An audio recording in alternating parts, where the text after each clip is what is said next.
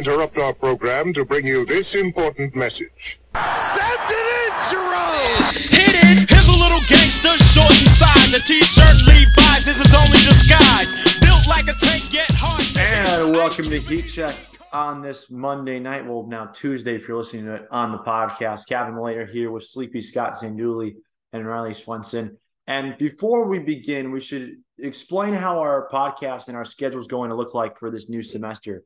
So we were recording this on Monday, January 23rd. The episode will go up the next day. So if you're listening to it, it is Tuesday, January 24th. Hopefully the world is not burned down yet. But moving forward, though, we'll record upon on Monday, have it for you live on Tuesday. Then we'll do our live shows in the Bill Austin Radio Studio Wednesday nights at nine o'clock Mountain Time. But if you miss it, they'll be up the next day on wherever you get your platforms on Thursday. So that's how it'll look like moving forward. And we won't have Ryan on, on uh, Mondays apparently, which is fine. We don't need him.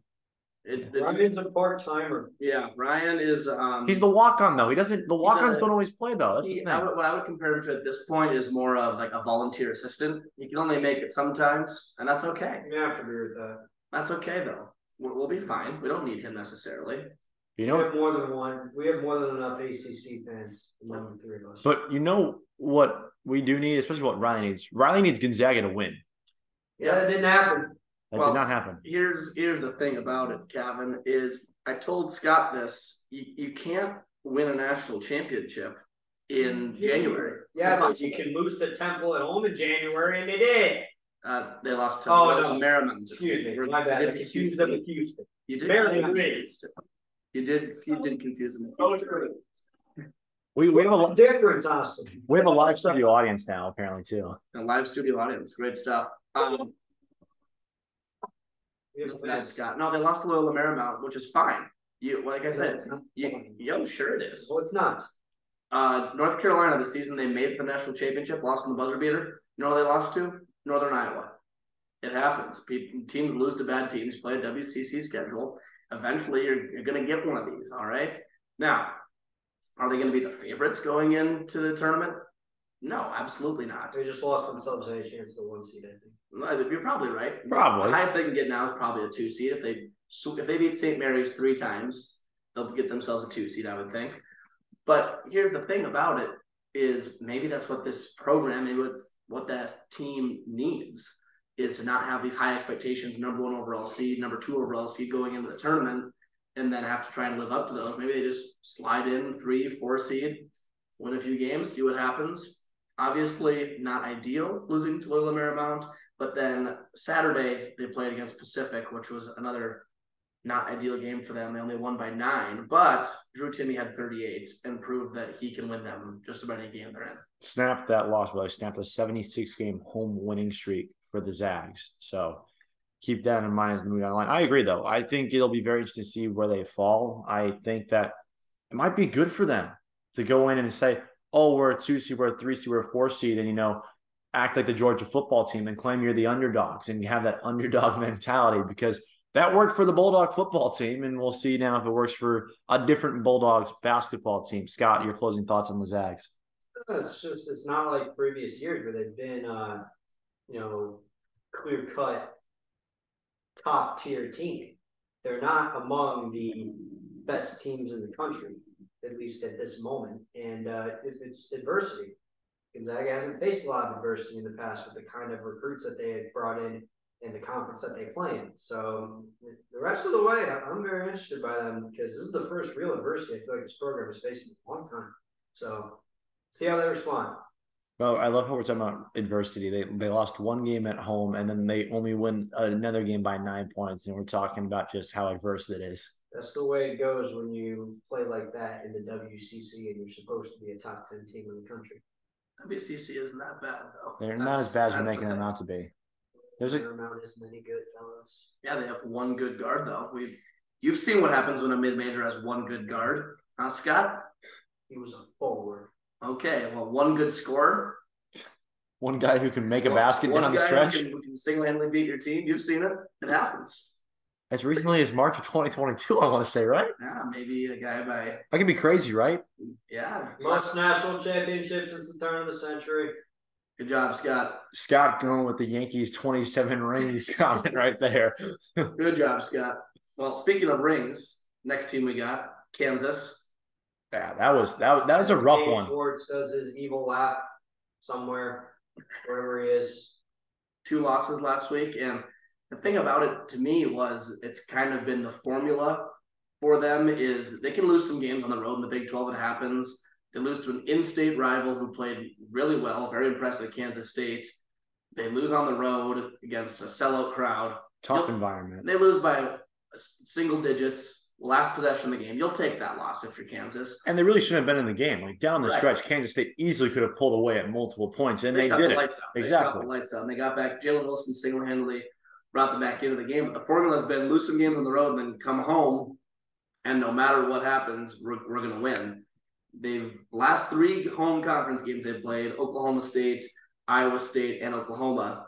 They've won by a combined eight points.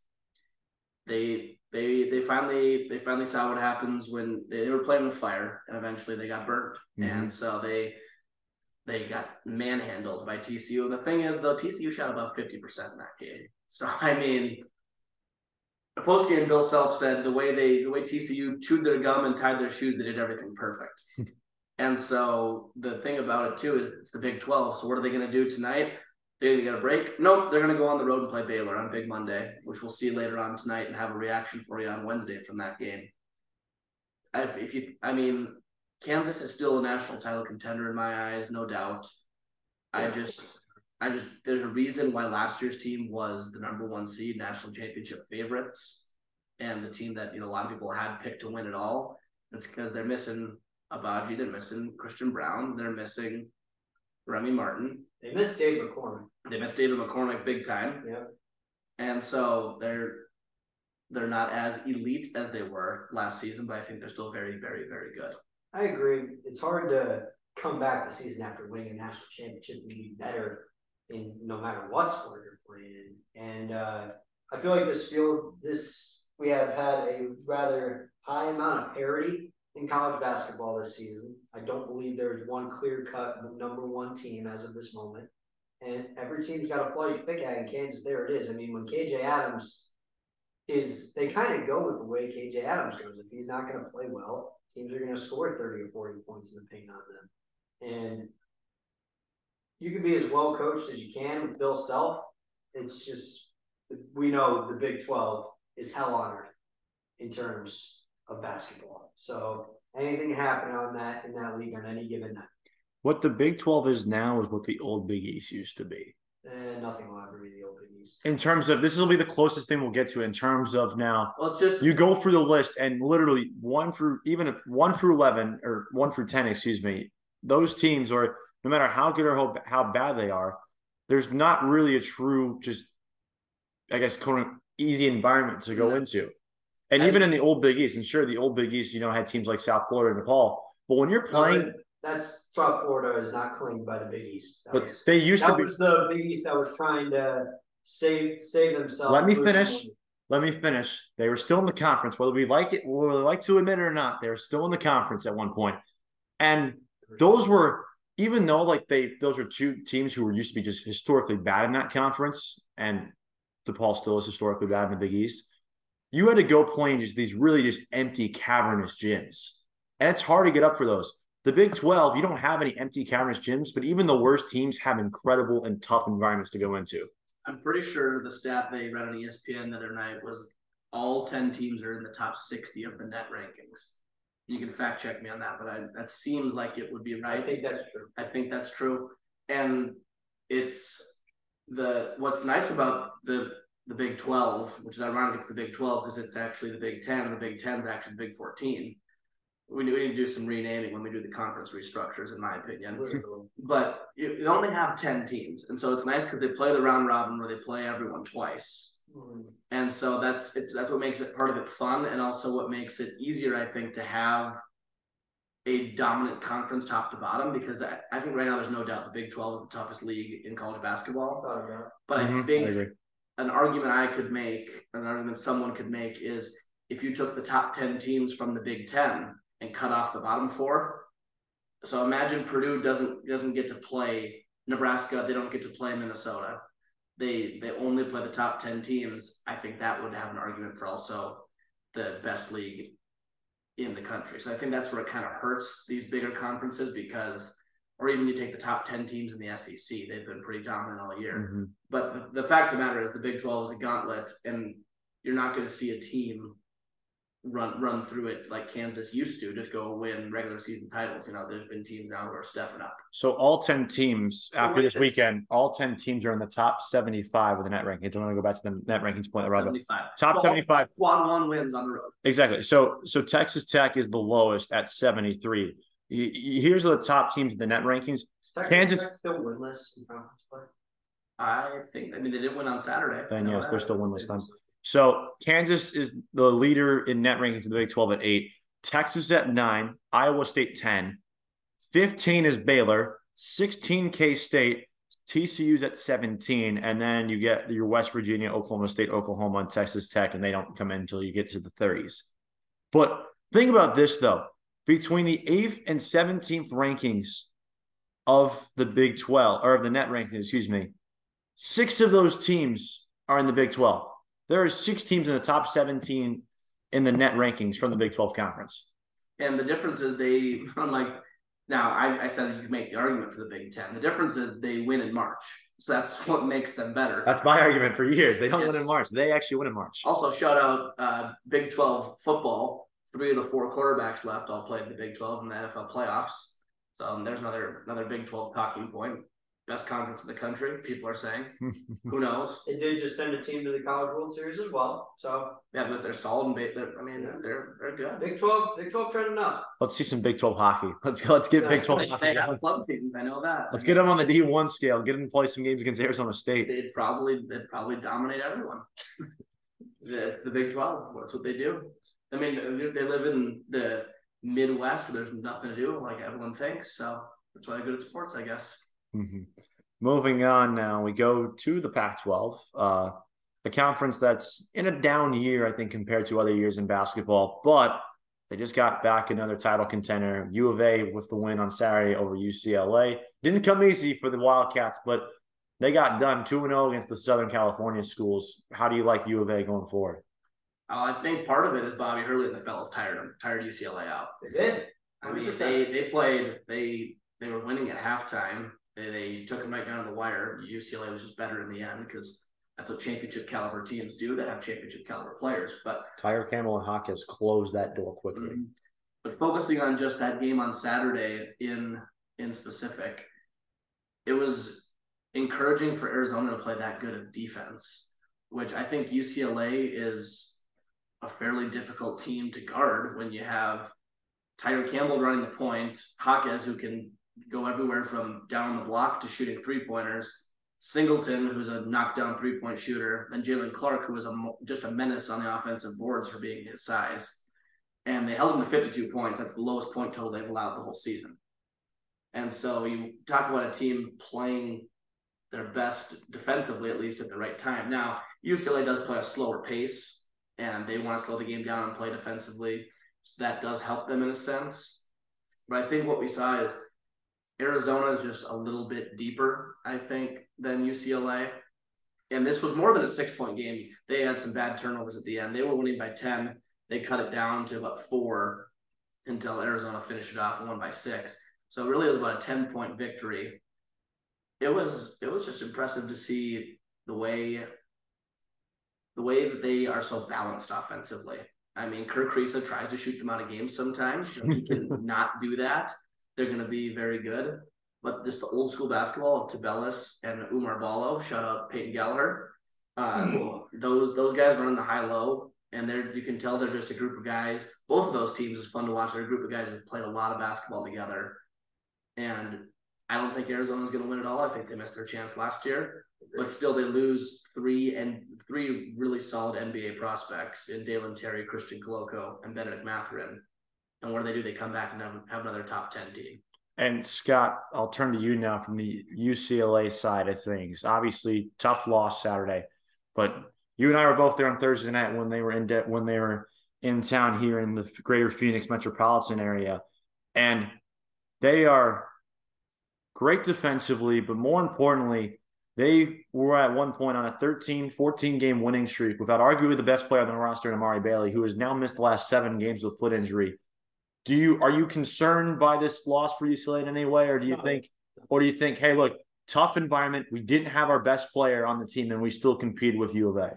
Well, McKale's not a very easy place to play. Mhm. And uh, Well, first off, I don't know if I'd say best, most important maybe. I think Jaime Jaquez and Tiger Campbell are their best. yes, but But Bailey Bailey is critical. He is critical to their team Yes. and their offense, just due to his athleticism and on defense, how he's so long can just disrupt play, disrupt plays just by being out there. And uh, UCLA, the way they play, Mick Cronin has always been a coach that gets the most out of his guys. I feel like knowing that from the American days when he was back at Cincinnati, and he's carried that over. I feel like now to UCLA to where a guy like David Singleton can score 20 points despite his only real skill being able to spot up shoot. And Tiger Campbell, we've seen him be able to take over take over the offense and scoring load now with their go-to scorer and Johnny Juzang off the NBA. Uh, Jaime Jaquez, he's had a great season, but his last two games have not really been that. He's tired. He might be a little tired Couple out. tough defensive matchups for Yeah, him too. Lengthy guys on I mean, against ASU, Devan Cambridge was a nightmare of a matchup. That's why he did nothing. And then with the way Arizona runs, that's just that's going to get him out of his rhythm as well. But uh, Amari Bailey is kind of the guy. He's the joker in the deck at UCLA. He's the one guy that can really get. I mean, everyone can get out and run, but he's the one guy that can really excel at it and just blow by defenses off the dribble. And so he is very vital to what they need to do. And uh, they haven't necessarily, even at the back half of their win streak, when Bailey wasn't playing, they weren't blowing anybody out. So he, they're going to need him back and healthy if they really want to make something ha- make something happen in March. I think. And regarding Jaquez, the, the tired, granted, the defensive matchups and just are huge. You guys brought up Devan Cambridge and what a defender he's been. Jaquez coming into the Arizona State game had played over 30 minutes the last two games in Pac 12 play, and it's Colorado and Utah. Now, granted, you might be thinking, oh, it's Colorado and Utah, but still, Pac 12, there's still a lot of very physical guys that would have to guard Jaquez. Tough matchups there. Jaquez only played 28 minutes against the Sun Devils on Thursday night, but then look at Saturday, he played 37 again. So just he has been used and used and used because once again, though, the question that I had when we discussed make, making a champion on Wednesday night was about the depth of this UCLA team. And there's still a lot of question marks. Now, granted, you guys brought up Singleton. He's done a phenomenal job coming off the bench and into that starter's role because of the Bailey injury. But still, this weekend, I think we really saw the depth hurt UCLA. And I should say the lack of depth hurt There is UCLA. A major lack of depth within this Bruins team. It's very unlike uh, Mick Cronin and UCLA because we've seen.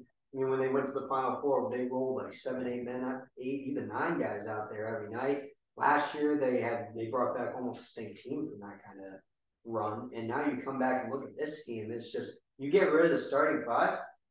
This it's not looking too hot. I mean, without Amari Bailey, David Singleton had to play, had to start in those two games in the Arizonas, and I mean, he He's had in- he's had to start the last seven because in of the Bailey played, played very well, but their bench production has not been very good, Mhm. and um, they don't just they really don't have a ton of talent off that side of the bench, even though Mick Cronin can elevate his guys better than a lot of coaches, I think, but uh, the, the depth really isn't there. And depth is important, Mhm. especially in March. We saw last year. You can argue that Kansas's best player in the tournament was Remy Martin. He came off the bench. Scott, maybe I'll play devil's advocate a little bit here. On one hand, yeah, Kansas used their depth. Remy Martin came off the bench. On the other hand, the other team in the national championship, and I'm going to put my bias aside and just speak from a No, college I basketball standpoint. Yeah. Iron Five, North Carolina, and so I think it. We, as much as we want to talk about how much depth is important, I think for winning a conference title and going through a conference season, depth is immensely important because you're going to have guys like Bailey go out. You're going to have that happen where you have injuries. If they're able to get healthy by March, I think it's very sustainable to play. Usually, coaches shorten up the bench no matter what team it is. You play six, seven guys, Mhm. and you're going to be able to win. You only got to win two games in a weekend. to get a day break.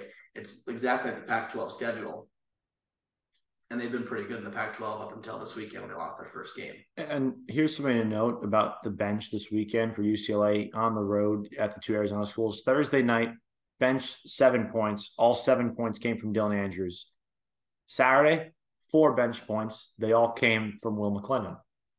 They are not getting much off the bench. And to your point, Riley, once they get Bailey back, does Mick Cronin go, I need to shorten this now, or do you think he's going to wait till we get to March, we get to Las Vegas before he starts to make those decisions?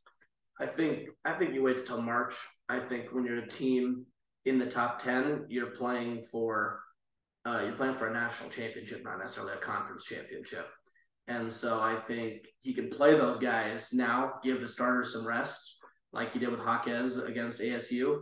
Give those guys a break, and then when it comes tournament time, say, all right, we're going to go with these six, seven guys, and you're going to play 30 plus minutes a night. And I think that's the way it has to be for UCLA if they want to win the national championship, because that's what you have to do is you have to have your six best players, seven best players on the floor as much as possible. I mean, we saw the platoon method with Kentucky and they played 10 guys. Well, guess what? They didn't win the national championship. There's a reason. I mean, Didn't win a tournament game. right. I mean, Kansas, they they uh, they had Remy Martin off the bench, but other than him off the bench, Mitch Lightfoot here and there, but it was mostly the starting five and Remy that kind of went at it. So that's just my thoughts on the usage of players and how that's why having depth throughout a season can be beneficial. But when it gets down to it towards the end, it's going to be you can only play five guys at a time. I'm trying to think of the last national champions over a decade, and you brought up a very fascinating point. I can't recall the last time there was maybe a more than seven man rotation on national title team. Uh, 14, the two UConn teams were the two teams I'm like, maybe 14, 14 felt like it was a seven man rotation the entire year. Cal- Calhoun on the Calhoun 11 team felt like it was a lot more open 11 ended. team lived and died by Kemba Well, they well, sure they lived and by by Kemba, but they're still though. Calhoun went to the bench a lot outside of Kemba. Kemba was on the floor pretty much almost every minute. I'm trying to remember if I remember this correctly or Yeah, not. Yeah but if you take a look at the 14 team, they did have themselves a pretty, a pretty wide depth. They would use uh, well, Shabazz and Boatright. Uh, they had. DeAndre Daniels, Mida Brimah. Gaffai was Uh, the fifth. Gafai was the five. Terrence Samuel and Philip Nolan were off the bench. Uh, didn't see a ton of Tyler Olander, but he would come in, come in there. Him and And Nate- Rodney Purvis. So they had about eight or nine guys that would use. But consistently though, it was a seven man rotation for Ollie that year. I'm just trying to remember correctly here because it's been we're almost now eight years removed from that national title run. We're we're almost seven years from that national title run, eight in 2024, which is or ten in 2024. Excuse me. I can't do math tonight. That's okay, Cavan. So we shall move on now to another national championship team that we brought up. I guess we should never do making a champion No, again. they'll just lose. They all lost because now we're going to go to down to Texas and Houston, who got upset this weekend, and now all of a sudden, I guess the question is: Does Houston have a problem? Uh, in short, no. Um, I guess kind of. If you want to say losing Temple isn't good, obviously it's not good. You never want to lose a game. In my mind, they're still on the one line, in my opinion. Oh, they absolutely, they absolutely still are. They're only dropped to number three in the country. I mean, their resume is still fantastic. Their the eye test is still fantastic. They just Mhm. had a bad game, and they it's just something they can learn from. I think, and I don't think this is the end all be all. I, if anything, it helps them in a sense. Tasting loss, experiencing a loss, I think is good for a team. Honestly, if I'm a Houston fan, I probably want them to lose another one closer to the tournament. A lot of times, just being a North Carolina fan, when we go through the ACC tournament, our most successful years, half the time we don't even win the ACC tournament championship, then we go on to the national title game. Because, I mean, that's what happened last year. It's what happened, I believe, my memory serves me right, in 2017. We lost in the semifinals of the national champ of the ACC tournament. And we went on to win the national title. 2016, I don't think we won the ACC tournament. Went on to win that. Went on to play the national title, and it's it's not the worst thing to lose a game here and there. Uh, it's just going to be about how they bounce back, I guess. The the concerning thing was that it was at home. You'd like to see what the loss come on the road or at the new, in a neutral site. They still have the guys to win the national title, though. If anything, I like that they lost too because maybe it'll steer some people off of them in bracket leagues to not pick them. And I'm probably still going to pick them hmm. and hopefully win some money because of it. 2017 ACC men's basketball tournament. North Carolina lost to Duke in the semifinal round, Yep, and Duke went on to beat Notre Dame in the conference title game. perfect. See, obviously last year we did not win. Let's look at the 2016 ACC tournament. Scott, thoughts on Houston? Oh, kind of the same thing you said. It's like it's concerning to me when you lose at home, no matter who you're really playing, especially when it's Temple, because Right, 2016 we did win, I guess. Good for us. having been in the American Hang the banner. having been in the American Conference, I mean, you don't really see road wins like that very often. And so it feels like it is a little concerning, but listen, we know this Houston team. We know, I mean, last year they re- their roster after all those injuries, they really had no business being even considered to be ranked. And then they took out Arizona, who, met, who was one of the more popular national championship picks, and then came within what five, six points of going to the Final Four. So this team is remarkably talented, probably the most talented team, the best coach in the country, Kelvin Sampson has had. Boy, I'd say Bill Self, but I'd say Kelvin Sampson. But with the kind of team that he's got down there, and it's a it's a little bit like the Gonzaga situation where you're not going to see anyone competitive for a while, so you're going to let your guard down, and they did. And I think this is now the wake up call they really needed. So I'm not concerned with Houston, but I'm not like 100 percent like even keel. And I like to make a point. I said I'm keeping them on the one line to make sure to avoid any crazy opinions that someone would take them down on from this show. Someone would knock them off the one line. Uh, speaking of one lines, it's back. Time for corporate Scott Sanduli's bracketology update. Scott, we're going to keep it simple. We don't want the full 68. We just want who are your four one seeds. Last four in, we'll be playing in Dayton, and then the first four out. Well, we're going to announce to the people right here. February 1st is the first uh, official Twitter graphic, full bracketology that will be released. that's big. That's big, people. Mark mark your calendars. Set a reminder. So get ready for that. Calendars, as I said. But one seed for sure. Right now, the number one overall seed, it's kind of by default is Purdue, just because uh, they've literally dominated. But I understand that they really they live and die by one player. Would not be surprised to see them slide off. But also on the one line, Alabama, the number two overall seed. It kind of goes without saying. And uh, number three, Houston as well. And four was an interesting one because you had it, it's between it was between Kansas and UCLA who both lost this week. But at the end of the day, I am going to give it to Kansas. It is just a better non-conference resume, better wins for now. If they lose tonight to Baylor, that changes.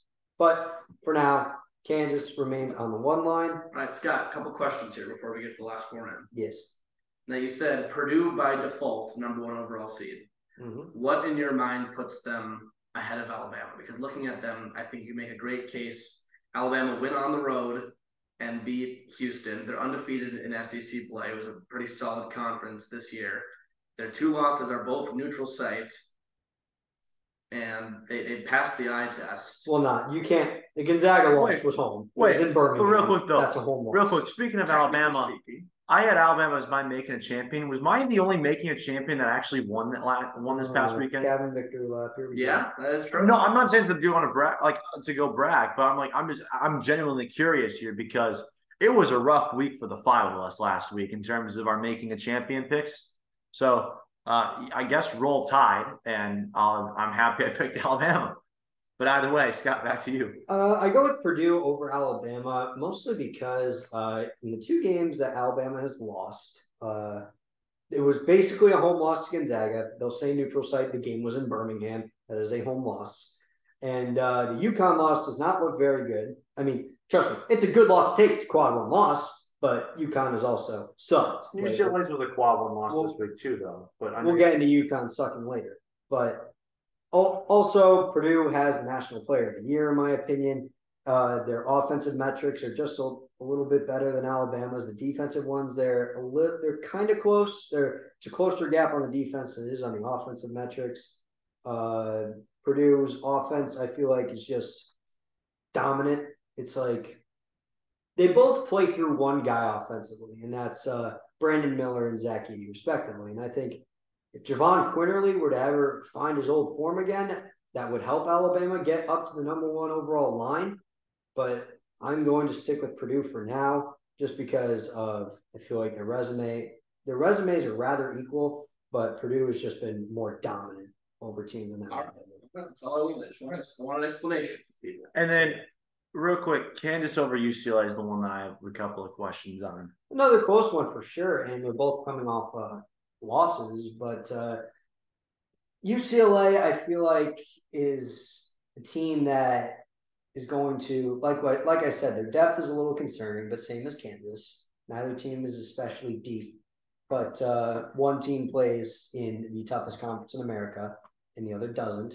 That is a big. That's a bit of a selling point for me. And also, UCLA is elite defensively. Yes, Kansas is rather elite offensively. Uh, Kansas has played a better non-conference schedule. They have better wins. I think Kansas is the better team on paper as of now. Can I ask you this question though? And I and I know that it's about I know you never want to compare losses, but you mentioned when you first brought up your top four, you mentioned I know both teams lost this week. UCLA went to a unusually tough road environment in Tempe, a rare near sellout for Arizona State men's basketball. Very tough environment. First place on the line. Back and forth game. They pull away down the stretch and kind of dominated the last three. They held Arizona State to without a basket for the final three and a half minutes of game time. And then they go to the McKale Center, still very short-handed, mind you, and they lose by six points. So I'm asking you, wouldn't by fault the UCLA loss be to U of A be better than the two Kansas losses this week or no? What what kind of Because UCLA's loss is still a quad one loss. what kind of put Kansas over the edge for me a little bit is the fact that UCLA doesn't have a true marquee signature win yet. Kansas got that against Iowa State, uh, even though Duke isn't looking too hot. Still Duke. Um, they blew out Indiana, and uh, if they shot five of twenty nine for three from three against Kansas State and lost by one in overtime with three starters fouling out. Mhm. So Kansas, I think, is they've been a little bit more into those tough games against those high quality opponents. Obviously, Bill Self, I think, I think they're a little bit better coached. What about Tennessee? Ever cross your mind? Tennessee- Same amount of losses at Kansas. They, Tennessee they beat is them on head to the- head. That's a good shot. Tennessee actually. is on the two line for me, just because. What are they the top two seed? Top two guys? seed at least? Uh, Or what? No, UCLA would probably be the top we two. got Two seed. I would. I would. They would be the second highest two seed. Because UCLA is the first high. Is that your highest two seed? I'm guessing. Uh, Based off your like- argument? it's like a. I mean, Well- oh. honestly, Tennessee might even be the third highest seed because Arizona and UCLA are really close. Okay, but I'm. But you still didn't answer my question. And my question was: Is UCLA technically your highest two seed based off the argument that you just presented to Riley and I? Most likely, yes. But that's that. But wait. But how can you consider them for a one seed and then all of a sudden be like, well, they're not a one seed, even I though mean, I I consider them for consider a one seed. Arizona and Tennessee for one seeds too. Okay, all right, that's fine. That's fine. I just wanted an explanation. That's all. Give us your last four in. Last one. Last four in as of right now. Hold on one second. My laptop just disconnected from the internet. Tough scene there. It's no good, Scott. There we go. All right. So Sounds like an excuse. last four in right now is going to include the Oklahoma Sooners. They've gotten themselves going a little bit and back onto the pl- playoff picture, the tournament picture, but still a little bit of work to do. Their football team wishes they could be in the playoff picture. That's another. That's another podcast. Fair enough. I have uh, Northwestern on there as well. Kind of, they got they've been doing a lot better than I thought with the team they had this year, but still need another marquee win or two to get themselves moving up. Real quick on Northwestern, when they they're very much one of those teams that lives and dies by the three. But when they shoot the three well, they are really hard to beat. I guess that's a lot of teams, but Northwestern, Mhm. especially this year. Never anyone shoots the three well, they're hard to beat. But especially this season for Northwestern, it just seems like consistently they just shoot the lights out of the gym, which is rare for Northwestern standards. Well, they sure can. I mean, they went to Michigan State and won, but uh, they they beat Illinois. They won at Indiana, but Losing problem to is Wisconsin right now. which exactly, and game. they lost by thirty to Pitt. Uh, they that's lost tough by- luck. Pitt's a good team. Yeah, they lost by 16 to Ohio State, lost to Rutgers, lost to Michigan. So Not- it's hard to decipher what Northwestern really is right now. They're they're they're in my mind. I think they're like one of those last four in who's like an 11 seed. Yeah, that's probably fair. I have them on the 12 line, but fair. So uh continue on with last four in. I also have Memphis. Uh they also I feel like they just need their game with Houston to really get themselves moving anywhere. Because I mean they've they've had a good season. And uh I mean, for all things considered, it's it's Memphis basketball. Penny Hardaway is uh I have some opinions, but they're they're trudging along 15 and 5, very respectable. Uh but what's and they did give Alabama a run for their money, but the UCF loss isn't helping their case. and uh, Tulane loss certainly isn't helping their case. But yep, and then going to the last. Uh, there's no real like last team in. It's just the last four in really. Uh, among, the last one among those for me is Boise State. Uh, Mountain West is just not an easy conference to really take advantage of opportunities. And I know they gave New Mexico a heck of a game the other night, but they did not win that game. So Boise State had got had got some work to do if they want to keep themselves in the field safely. And uh, among the first four out, I still do have Kentucky on the outside looking in. It's just not been that kind of season over in Lexington. They got to get something going. But lucky for them, they play in the SEC, so they're going to have plenty of chances to get themselves up. Uh, Penn State is also among the, that group as well. Again, kind of waiting that big signature win to really, you know, send them over the top. And uh, also, we have Wake Forest, who just got themselves into consideration with a win over Clemson. And the final team rounding out the first four out is USC, following a rather impressive road win over Arizona State. It might say eight points on the final score. It should have been like 20. Are the Devils in? The Devils- Devils are still in. Where are you 11, 10? 11, 10, 12? They are on the 10 line among the last four buys. Okay. Okay. Okay.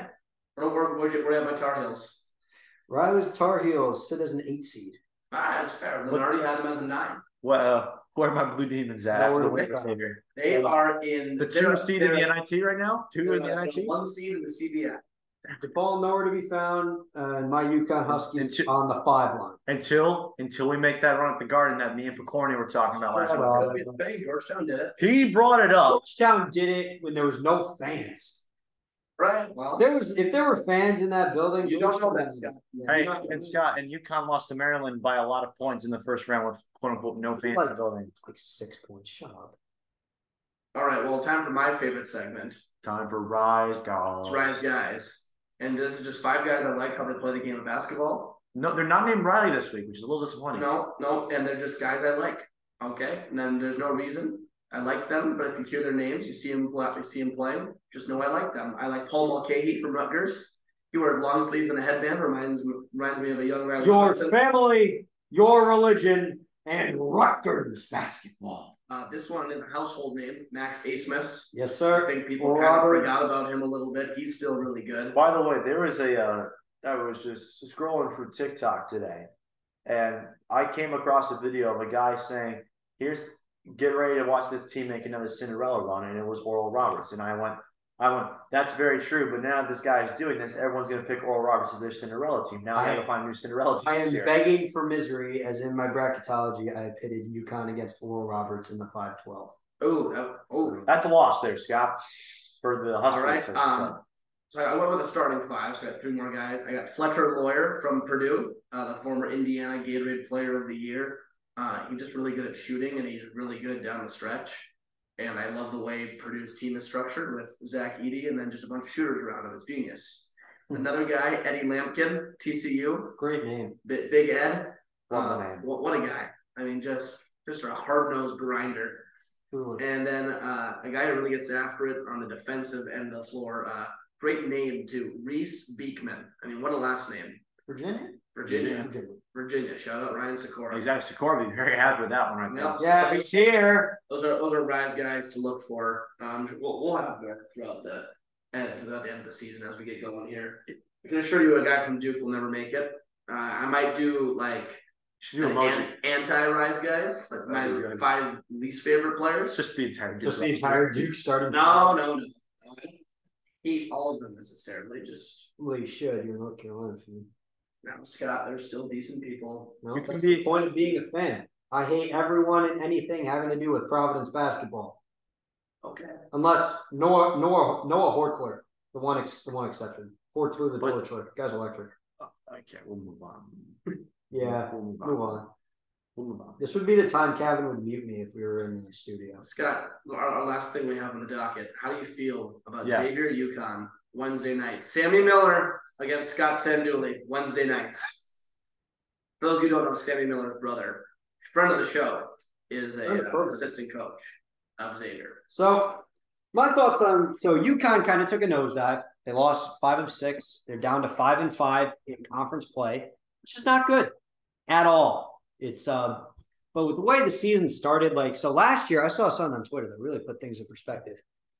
These both UConn teams last year and this year started 16 and 5. Last year I was over the moon about a 16 and 5 start. Now I'm very upset about a 16 and 5 start because it was 14 and 0. So with the way this game is shaping up, UConn has not lost a game at Gampel Pavilion since 2021. They did not lose a game at Gampel last year. Thank God they are not doing no bull crap XL Center for this game. They are getting Xavier on campus. All the students are back. I've got plenty of boots on the ground. They're going to be at Gampel Pavilion. Yet we still won't see any of the content from it. Well, it might be drunk content because I have some degenerate friends that go to UConn. but so it's a big one for sure. And I think the Huskies definitely feel the heat because on Saturday, on Sunday, they woke up in XL Center and beat the crap out of Butler. It's Butler, I know, but Or worse than the fall. considering what happened with St. John's, I was I was half expecting a close game, and it just never was. Jordan Hawkins had a great had a great game. There was urgency straight from the jump. So I think they're going to have that. They're going to have the students behind them. They're really going to be lifted up against Xavier, and I feel like Adama Sanogo has kind of in the Xavier in the Butler game. He was very physical. He was just bullying dudes, and I, it's not easy to bully Jack Nunge, but I feel like it is possible for him to do so. Jordan Hawkins is going to have to have a good shooting game. They're going to need to take care of the ball, which they always just play better at home. And uh, I feel like they're starting to find themselves some stability at the point guard position. Hassan Diarra has really started to step up off the bench, even with uh, Tristan Newton still kind of a game to game kind of thing. But Alex Karaban's back back hitting his shots. Donovan Clingan is uh, getting out of foul trouble ever so slowly. But I do think they are going to win the game just because home court means everything in the Big East. Home I- court means oh, I- I absolutely love- everything. I love when Scott gets his hopes up for them to be crushed. It's, it's better. It's Right. better that way. Can I just say this? Not an easy stretch here for the Huskies because because you got Xavier, but also Xavier also shot 65% in the game that they beat UConn in at Cintas Center. I don't Maybe. believe they're shooting 65%. Maybe it's from defense. a week from It wasn't. tomorrow, a week from Toronto, Scott's going to laugh, but teams have actually, for the first time in my lifetime, teams have actually struggled going into playing a road game at DePaul. UConn That's goes the to Big DePaul East. next Tuesday. I'm not worried.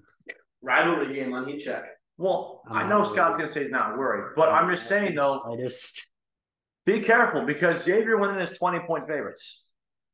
And look what happened. in the that's why I think Musketeers. this is going to play into this because Xavier, I mean, none of the other than Sean Miller, they don't really have guys that have played in the tournament. Is it wrong So- that I feel better about DePaul right now than Scott probably feels about UConn? Because I am actually very happy with the pro. I know two weeks ago I went on a rant, but since that rant, they, someone must have been listening because even in their losses, they've actually looked like a competent basketball How team for once. hey, let's get above 500 and then we'll talk to Paul. All right?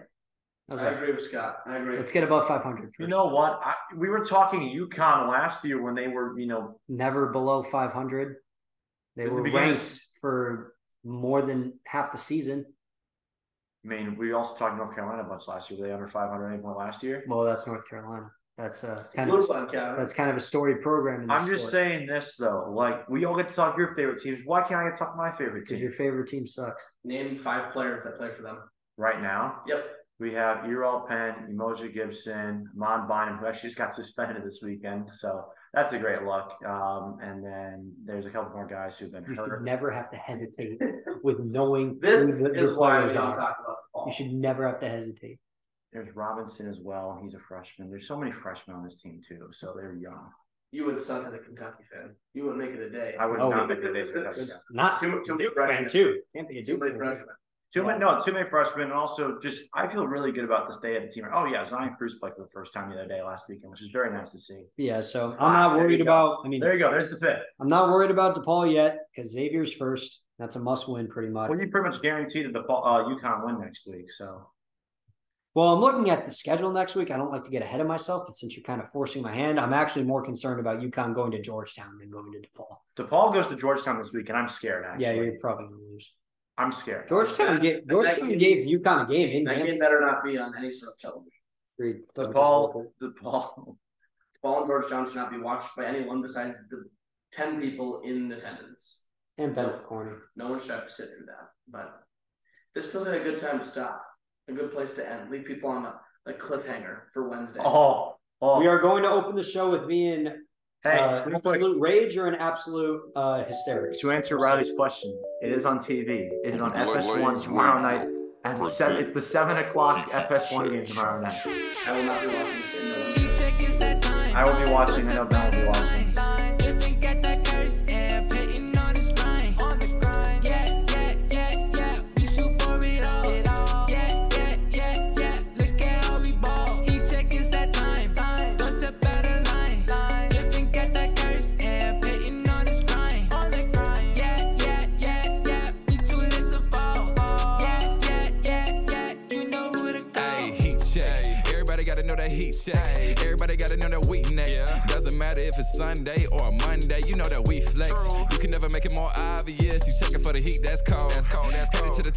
Top of the top of this. You can never reach uh, these Hop in the booth and we spitting the truth. We inspire the youth and we get to the loot. You do what it does and we do what it do. We turn to the max and they got you on mute. Ooh, flow so high, so you know I had to run it back. Blazers the ball, then we running like a running back. Gabe brought shot, so you know we having fun with that. Turn you into op, so you know we ain't no coming back. Now we done with that. He check his